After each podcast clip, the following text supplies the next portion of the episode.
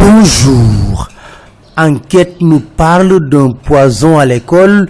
Il s'agit de l'harcèlement sexuel. Selon un rapport de Human Rights Watch et CRILAS, les enseignants sont des prédateurs sexuels.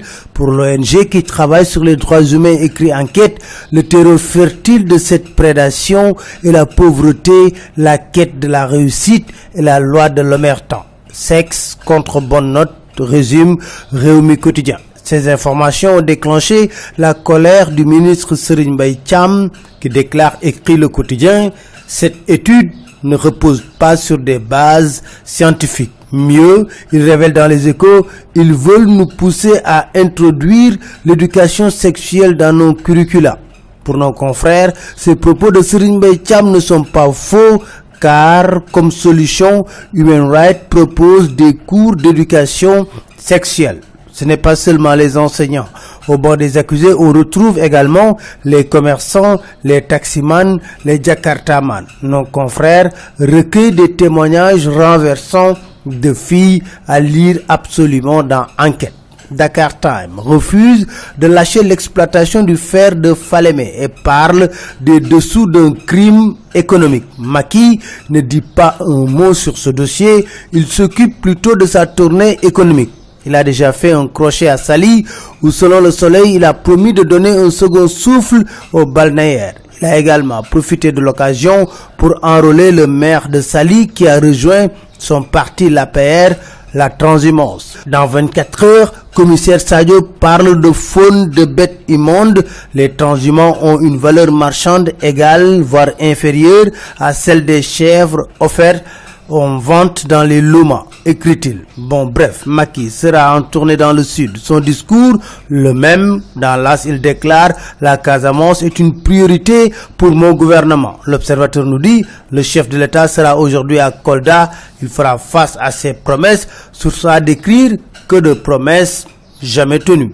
En tout cas, pour la présidentielle 2019, Maki ne badine pas sur les questions sécuritaires. L'observateur nous dit c'est le pari à milliards. 11 milliards pour l'organisation des élections, 7 milliards pour la sécurité urbaine, recrutement de plus de 3000 agents de police. Pour cette présidentielle, Walfou Quotidien pense que Wad reste toujours maître de l'échiquier et la bonne gouvernance sera au cœur du débat. Par exemple, Dr Info n'arrive pas à comprendre le silence du procureur et de Mamour Diallo devant les accusations graves de Ousmane Sonko, 94 milliards volés. C'est gros quand même.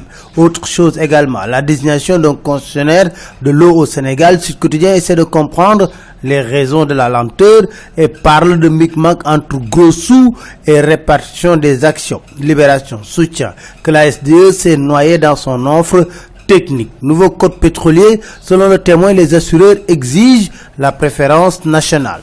Pour sa ligne Dakar-Paris, Philippe Bonne met Air Sénégal sous tutelle d'Air France, selon les échos. Un accord pour permettre de voyager sur les deux compagnies avec le même billet. L'Airbus A333 NEO volera sous pavillon français.